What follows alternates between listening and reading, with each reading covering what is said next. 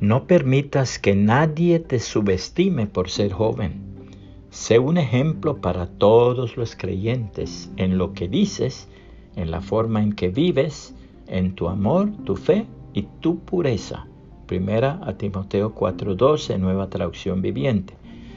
Si incluimos al Señor Jesucristo en todos nuestros planes, evitaremos muchos males en los años venideros y disfrutaremos de una vida abundante y llena de propósito.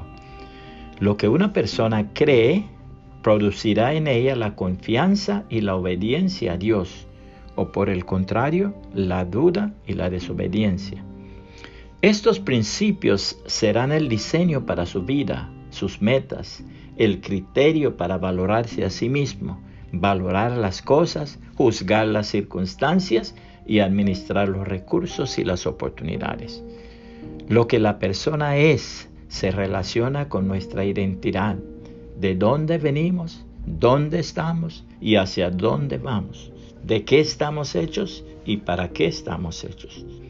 A través de su palabra el Señor le dio mandamientos a, a la humanidad para fijar en su conciencia lo que debían creer y sobre todo a quién debían creer, porque esto determinaría lo que el hombre sería sobre la tierra.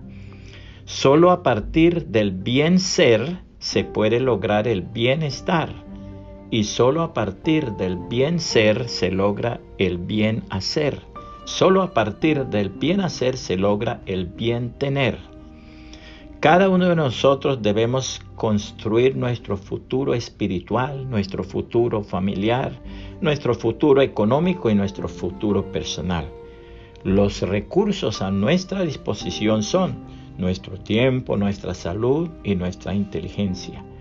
Lo que enseñemos, lo que proyectemos con nuestra actitud y ejemplo afectará a la nueva generación para bien o para mal.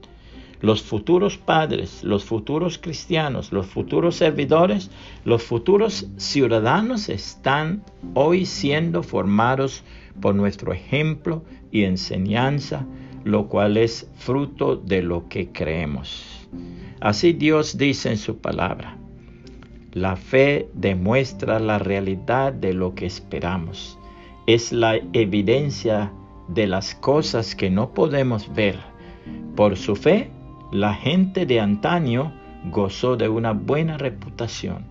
Por la fe entendemos que todo el universo fue formado por orden de Dios, de modo que lo que ahora vemos no vino de cosas visibles. Hebreos 11, 1 al 3, nueva traducción viviente.